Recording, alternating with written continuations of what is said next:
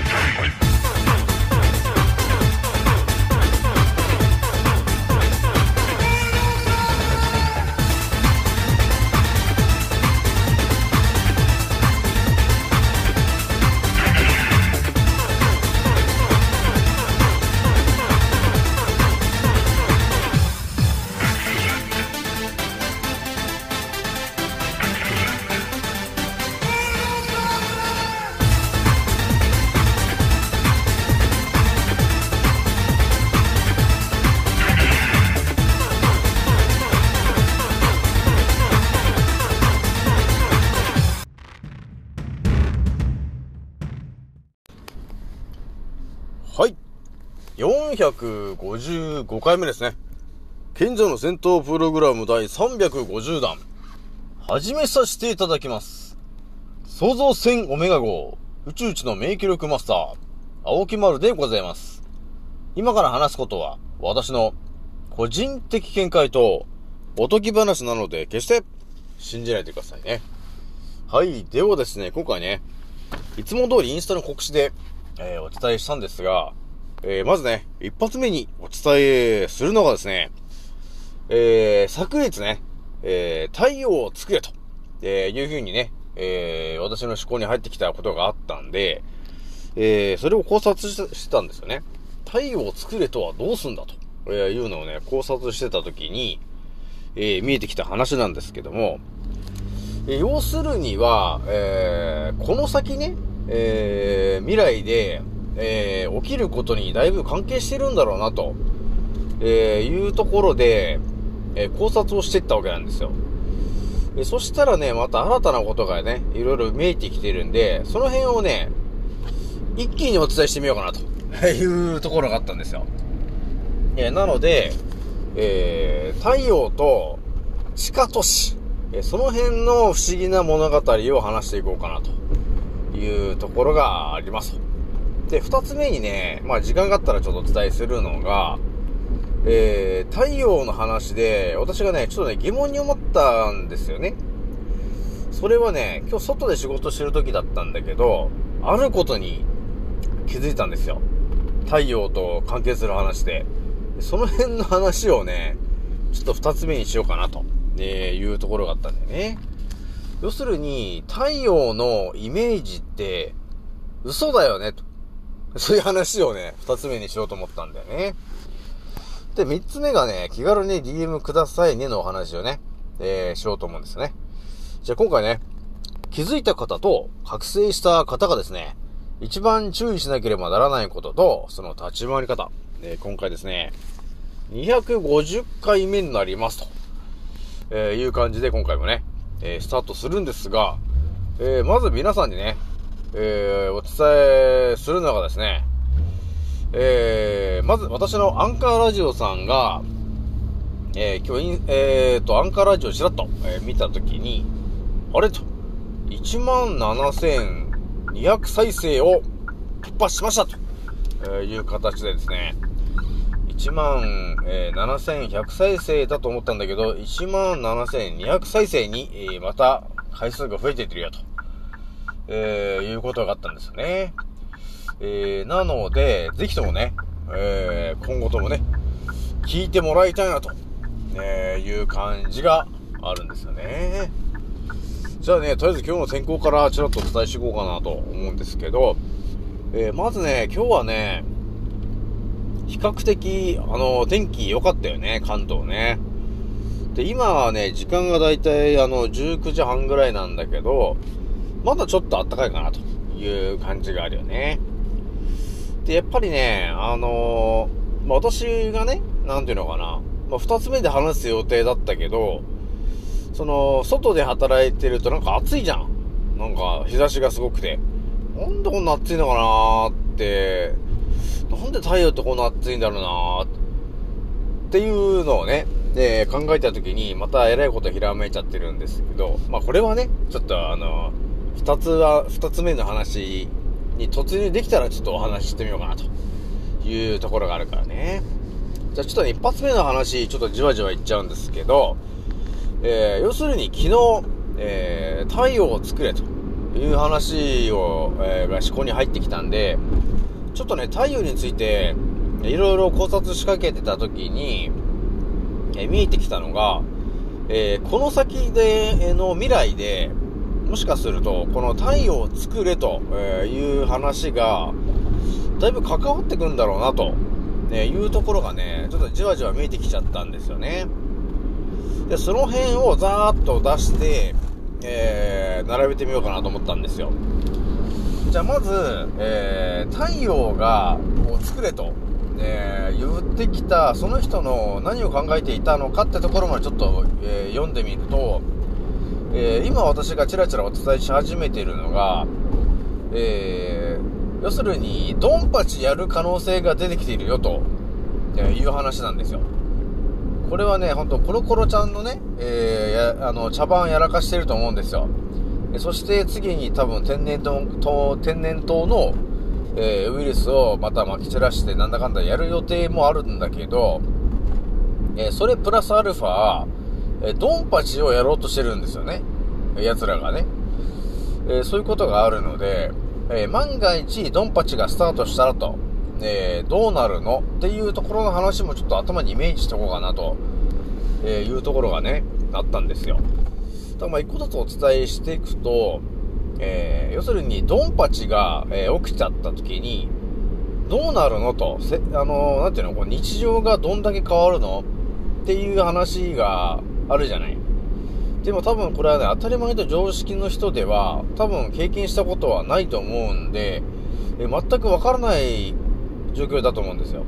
で、いきなりドンパチに始まると思うんですよね。あと私のチャンネルを聞いてる皆さんであれば、なんとなくイメージできるよね。まあ、それは私が過去、何度もお伝えしている通り、1816年にねと、えー、イギリスが、えー、核の兵のキー300発を、えー、タルタリア帝国にぶち込んで、え破壊したんだよと。だそこでリセットされてるからと。で、そっからまた一から始まってんだよねっていうことをお伝えしてるんで、なんとなくこう、もうイメージが、ちょっとでもわかるじゃない？ドンパチやった後どうなってんのか。あとはドンパチ中どんなことが起きてんのか。っていうところが見えてきてると思うんですよね。で、実際にどんなことが起きてたのっていうのは、えー、ヨーロッパの歴史を辿っていった時に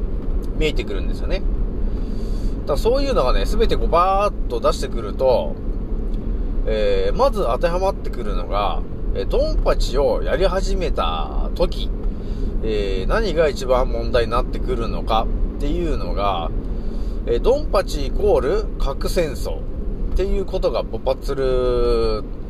として、えー、問題になってくるのが、やはりですね、ドンパチをやったことによって発生する粉塵、ね。その粉塵が、やっぱり、えー、空にだんだんだんだん広がってくるんで、やはり太陽光が地上を刺さなくなってくるんだよね、ということがね、あのー、起きてきますと。で、これが長期間続けば続くほど、どうなるかと、えー、言うとですね、それはね、ヨーロッパの歴史を辿ってみてもらえるとわかることになるんだが、え、要するには、小氷河期と、えー、呼ばれてるものになっていっちゃうんだよね、ということになります。これはね、あの、江戸の氷河期と、え呼ばれたぐらいで歴史に残ってる話で、ヨーロッパでも、えー、小氷河期が来てたんだよっていうのが歴史上残ってますと。えそれの理由はなんでっていうのは、ドンパチのやりすぎなんだよねと。核戦争のやりすぎ。えー、で、太陽光が長期間、えー、地上を刺さなくなった。でそれが原因なんだよねと、えいうことになってきますと。で、そっからさらに繋がってくるのが、えー、そのドンパチの結果、えー、太陽光が地上を刺さなくなる。そして、えー、小氷河期みたいに、えー、冬みたいになっちゃうわけですよ。要するに寒くなっちゃうわけ。それで次何が起きてくるかっていうと、寒いんで、地上にだんだん住めなくなってくるわけですよ。えそしてみんな、えー地下に避難するようになっていくわけ。えそして、え太陽光が、その、ドンパチの結果、曇りで地上を太陽光がささなくなってきて、えー要するに畑の作物が育たなくなってくるよね、と。太陽光がなくなっちゃうからね。で、そうすることによって地球規模の食料不足に陥りますと、えーいうことになってるねと。えーそしてまた見えてくるのが、本当ね、食料不足で人がどんどん死んでっちゃうと。もうガキ状態になっちゃう。えーというのが見えてきます。そして、そしてあとあれかな。寒さで人が死んでっちゃう。っていうことも起きてくるよねと。あとは、えー今当たり前に使ってる、えーライフライン、水、電気、ガス、これが全てストップする可能性ありますと。えーいうことが見えてくると、どんどんね、そのイメージが広がってくるでしょ？だから水道が使えなくなるってことは、本当水不足になっちゃうでしょ？えそうすると、スーパーに行っても水が売ってなくな、売ってないし、えー水道をひねっても水が出なくなるよと。えーということは、みんなが、えー求めてくるのが、湧き水、ね、その辺のポイントに人が密集するようになってくると。えだから、湧き水のポイントがわからない人は、ね、水不足になって飲む水もなくなっちゃうよと。いうことになってくるんで、今のうちに、あの、自分の家の近くの湧き水スポットはもう一回でも行っておくか、えーポイントを押さえといてねと。えーだから、今のうちにポリタンクは何個か買っといた方がいいよと。これはお水を入れるためのものね。飲み飲み水を入れておく用のもの。で、水が止まってしまうプラスアルファ、えー何が問題になってくるかっていうと、えトイレが使えなくなる可能性があります。えーだから、あれかな？あの、浄化水槽とか、その辺の、えートイレだったら、ひとまず水があればいいから、その川の水を汲んできて、えーそのタンクに入れるとか、あとはひとまず雨が降ってきた時に、えお風呂の浴槽に、その雨水いっぱい溜めとくわけよ。あの、雨どいのところにバケツをセットしとくと、すごい溜まってくんだよね。これは、あの、私が過去、あの新潟で地震があったんですよね。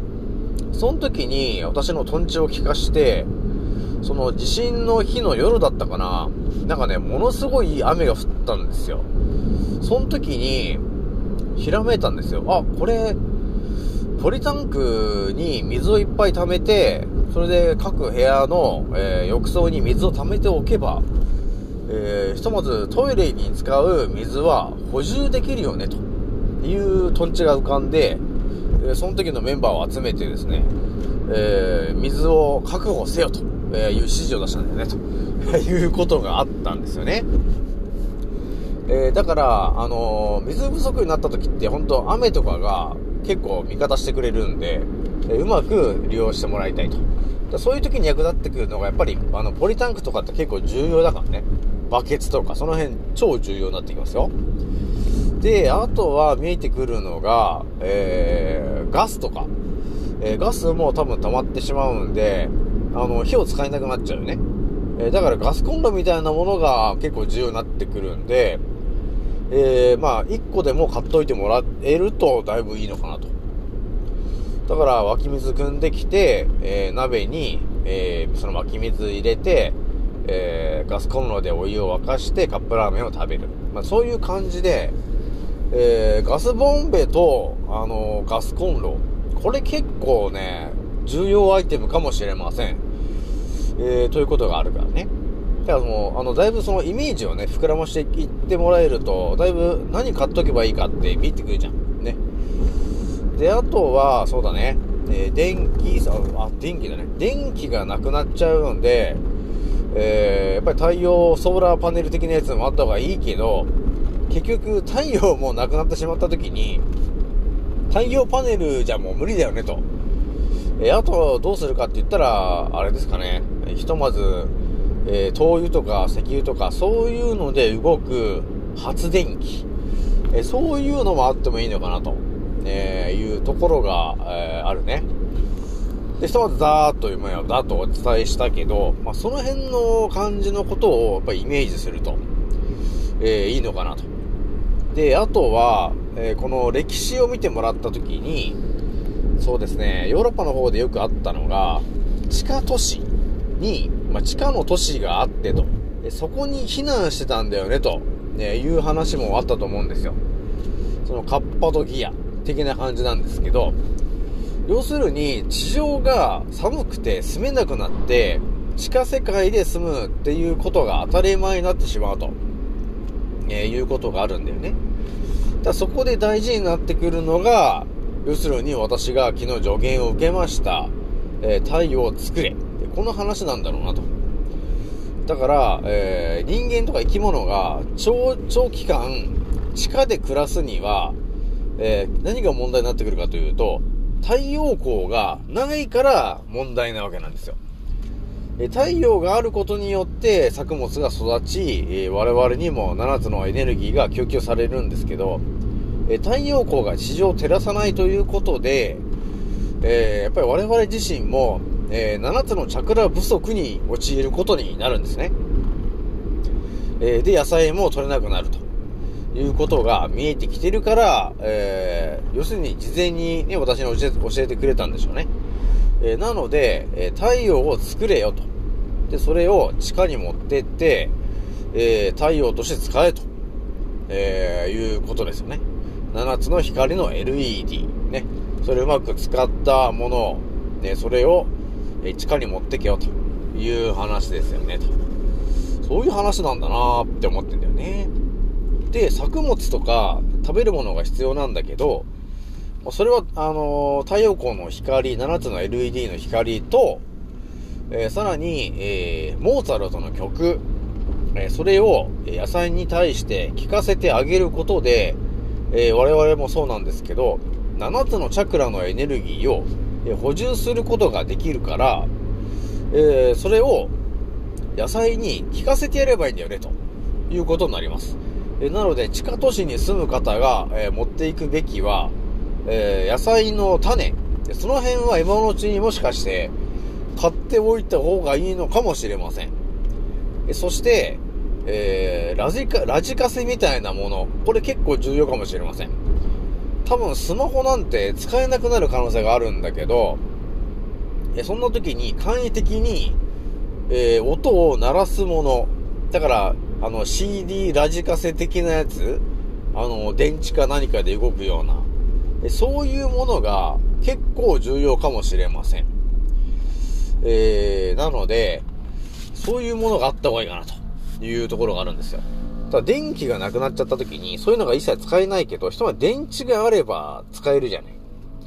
だからそういうのが結構重要かなと、えーいうところがあるんですよね。えーだから、えー地下に持っていくのは、種と、えーモーツァルトの曲を聴ける何か、CD、ラジカセとかそういうもの、えーそういうのかな？いや、そういうのが必要になってくるよと。えーあとは、やっぱり湧き水みたいなものが地下にあると一番いいのかなと、えーいうところがありますね。でもそこら辺までやっぱりイメージできているとだいぶいいかなというところがあるね。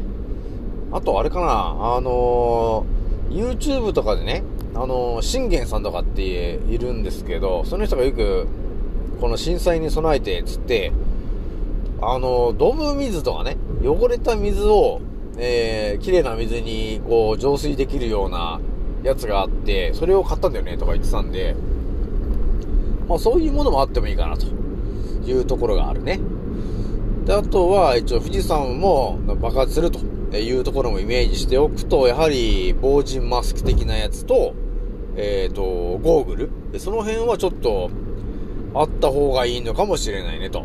えーいう感じがあるよね。だからこういう感じで、えー万が一ドンパチが起きちゃいました。えーそうするときにいろいろこう見えてくるところがあるじゃない。究極の話ですけどね。でもこれはまあ一応ヨーロッパで過去起きてる話なので、やっぱりヨーロッパで何が起きてたのっていうのが頭に入ってれば、えーそれと同じ対策をすればいいんだよね、ということになるからね。もうこれも知ってれば教えられるけど、知らなかったら本当何も教えられない話ですけど、えーヨーロッパの方でやっぱりね、ドンパチをやった結果、太陽光が地上を照らさなくなった。ということがあったんで、そっからもうほぼ、あの、畑に対して、スピーカーでモーツァルトを聴かせるっていうのが当たり前になってた時代があったからね。今はじゃあね、それ考えられないですけど、そういうことが当たり前に起きてたっていうのが、皆さん分かってたんでしょうね。太陽光が地上を照らさなくなったことによって、えー、間違いなく人間の免疫力が一気に下がっちゃったんだよね、と。えー、なので私が想像するに、えー、みんな多分ね、解決病みたいなものになっていっちゃったんだと思うんですよ。要するに、ビタミンと呼ばれてるものが不足しちゃってる。要するに、ビタミンっていうのは何かって言ったら、要するに7つのチャクラのエネルギーだからね。え、それをただ言い換えて、ビタミンつってるだけですけどね、ということなんですけど、だからそういうことがやっぱり見えてきますから、やっぱりそうなってくるとね、あーこうすればいいんだよ、みたいな話も出てくるからね。えー、なので、今ざーっとお伝えしましたけど、ドンパチが起きることによって、これだけの、えー問題が起きてくることになるので、えーそれをある程度イメージしてもらえてると、えーいいかなというところがありますね。じゃあなんだかんだで一発目の話で20分、えーちょっと経過してるんで、じゃさらにね、えー二つ目の話ちょっとお伝えしちゃおうかなと、えーいうとこなんですけど、えーとね、太陽が、なんていうのかな、今日ね、外で仕事してて、暑いな太陽がって思ったんですよね。で、太陽ってな、なんだろうなと、太陽が出てる日ってすごい暑いんだよなって思うじゃないですか。でね、思ったんですよ。あ、太陽かってね。で、太陽といえば、あの、皆さんどんなイメージあります？私がね、あの、浮かんだのが、えー、太陽といえばあれかと。あのドラゴンボールのね、あの、アニメでありましたね、ドラゴンボールって。あれの、オープニングみたいので、なんか太陽みたいのが燃え、燃えたぎってるような、あのーやつがあったじゃない、オープニングで。あのいつものドラゴンボールのね、オープニングの曲に合わせてさ、えー、燃えてる太陽みたいなやつ、なんか竜みたいのがさ、こう、バコンバコンってこう、えー渦を描くような感じでね、えーそういう太陽のイメージってあったじゃないですか。どうですか、皆さん？あなたの太陽のイメージって何ですか？えーという感じなんですけど、やっぱり多分ね、みんな、世代が同じだとね、多分ね、あの、ドラゴンボールの、あの、煮えたぎってるね、もう火がついてるかのような、太陽のイメージだと思うんですよ。あ、だから、あんなもね、煮えたぎってるから、その太陽が出てる日っていうのは、すごい暑いんだなって思ってたわけですよ。でもね、あのー気づいちゃったんですよね。これって、太陽が出てるから、暑いんじゃないんだろうなって思ったの。これもね、多分ね、当たり前と常識の人では多分わからない話なんですけど、なんかね、分かっちゃったんですよ。あ、太陽って、あ、太陽が出てるから、ね、天気がいいから、天気が良くて太陽光が、え地上を照らしてるから暑いんだよね、と、えーいう考え方があるんだけど、じゃあなぜ太陽が出てると、そんなに暑いのか。ここなんだよね、と。なんで暑いのかなーって思ったんですよ。暑いってことは、太陽がやっぱりもう煮えたぎってる、燃えてるぐらいなものだから、暑いのかなって思うじゃないですか。でもそれは当たり前と常識の人たちが刷り込まれてきた情報ですよね、ということで考えるじゃないですか。それで、こっから、また、青木丸のね、これスイッチがオンしちゃうから、皆さんね、えーちょっとシートベルトをしといてくださいよ。じゃあ皆さんね、えー太陽が、えー燃えてるから、あったかいと思ってるでしょ。ね、太陽光が。でも、調べればわかるんですけど、実は、太陽は燃えてないんだよね。皆さん、ね。調べてみてもらえるとわかるんですけど、えー我々のイメージには太陽があのドラゴンボールのように、こう煮えたぎってる、えーそういうイメージが植え付けられてる太陽があるんだけど、自分で太陽について調べてもらった時に気づくんですよね。あれ？太陽って燃えてないんじゃんっていうことにね、気づくわけなんだよね。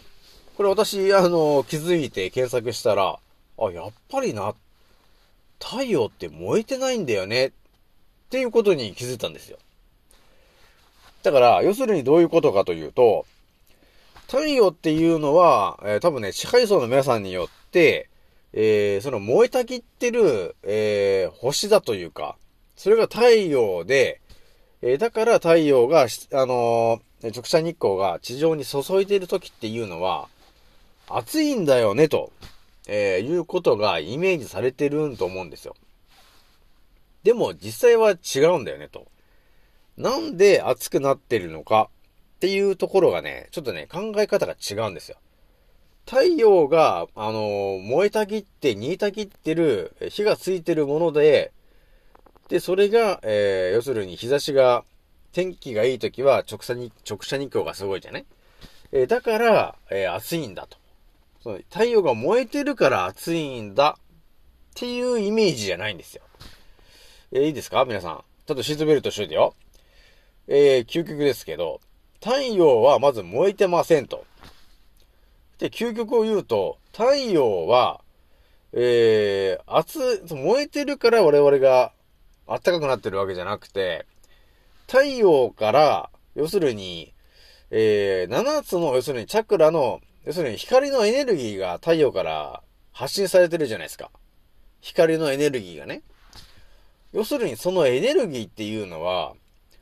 えー、空気を振動させる力があるんですよね、と。これまた究極の話ですよ。えー、だから、えー我々は、太陽光がある時って、なんか暑いなーって思うじゃん。暑いなと思うんだけど、その暑いなの、あの、意味がちょっと違ってて、その太陽が燃えてることによって、熱風というかそういうのが来てるんではなくて、え太陽光が発信している7つのチャクラのエネルギーで、えーその地球上にある、要するに生命のプラーナが振動して熱を出してるわけなんだよね、と。こまた究極の話してるけど、だから、熱くなるんだよね、と。振動させられて熱くなってるんだよね。で、よく我々がね、あの、太陽光の直射日光の下に立った時に、なんかものすごい暑いじゃないですか。それは、なんで暑いのかというと、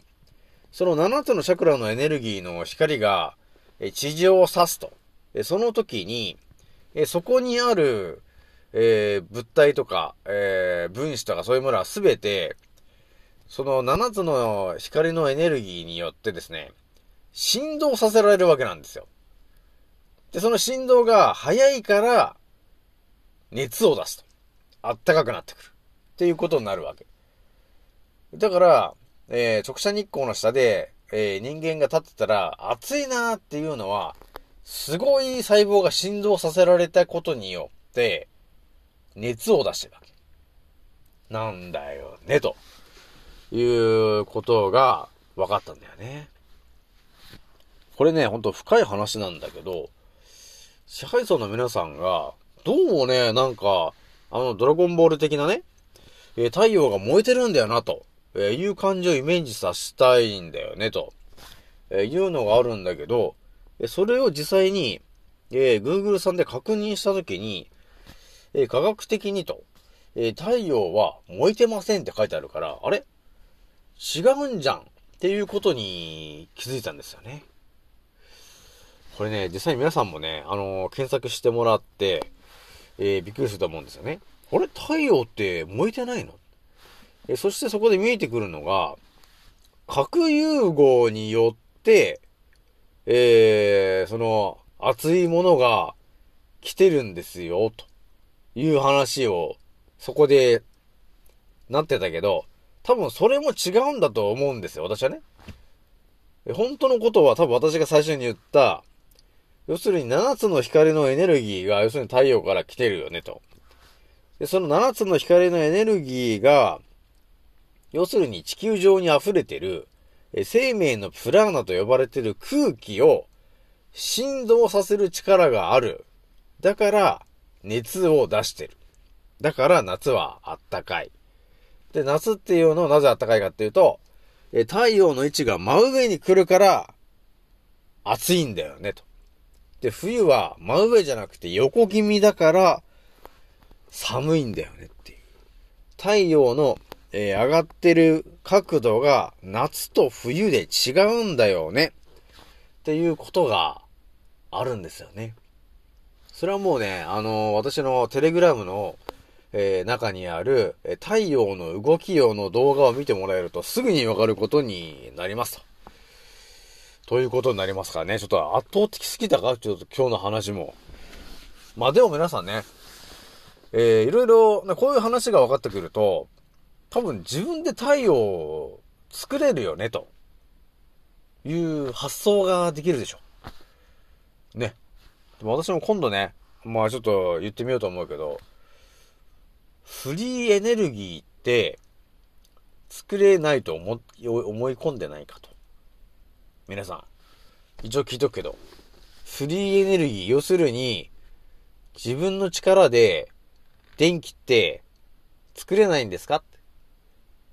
どうですか皆さん、作れないと思い込んでませんか？と。でもね、多分私のチャンネルを聞いてる皆さんの中には、いやいや、沖村さん、そんな別に作れるでしょ。ただ、あのね、やってないだけですけど、言う人いるんじゃないのかなと、思うんですよね。まあでも私のチャンネル聞いてる人、まあ私もそうだけど、タルタリア帝国の話まで到達してるから、過去ね、そのタルタリア帝国という国は、え空のエーティル層からエネルギーを供給して、えーそれを増幅させることによって、電気を作り出してた、えーテクノロジーを使ってる人たちなんで、今のように、電気、あの、水水力発電とか、えーね、そういう核、核の力を使って、え発電してるとか、そういう電気の、えシステムじゃないんだよね、と。ね、だから、えー究、極を言ったら、ね、さっき、ライフラインがなくなっちゃうからっていう話したけど、いや、別に、あれなんだよなと。電気を、あのこの地球のルールに従って、えーやれば、多分電気作れるんだよね、と。自分でね。えーだから、そうしてもらえるといいのかな、というところがね、あるんですよね。じゃあ、とりあえずね、今回はね、えーこれぐらいにしておこうかな、というところがあります。じゃあ、ひとまずね、あのー気軽にね DM くださいねは、一応、あの、常にやってるので、えー皆さんがね、えーなんか、あのーまあ、乳がんで困ってる方、であとはがんで困ってる方、えーなどいましたら、え気軽に、あの、DM してきてもらえると、えちょっと順番にお答えしていくので、え気軽に言ってきてくださいね、というところなんで、えよろしくお願いしたいと思います。じゃあ今回ね、えこれぐらいにしておきます。次の音声でまたお会いしましょう。またねー。もうそろ大空の彼方曇り空がはけてく。時計は午後5時回ってる。それでも遅くはないんだ。目を閉じて考えるふりはもうやめにして誓ったんだ。今の俺ならばきっとどこまでも行ける。Yeah! どこまでも今俺は旅の途中。この広い未来でけられるかな不安だけど今飛び立つ俺のエアプレイ今飛び立つ俺のエアプレイこのワクワク抱いて明日へ飛び立つんだ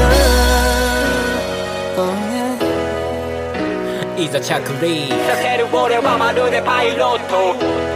Yeah どこにでもある。小さなしがらみに振り回されている。未だに右左左右気にしないように生きる。だってライフは一回きりなのに。また誰かが噂話。噂話。そんなくだらない時間使ってなら俺らは速攻動紹介で境界線越えて You あげることさながらジャンボジェット。目的地は世界の観光名所。ミスト匠龍一のフォーメーションで全国の少年少女にも証明書。常にメンターをモデリング。夢見せるためライム乗せるビースならこそビールの谷間の上昇。気流に乗っかってどんどん行く。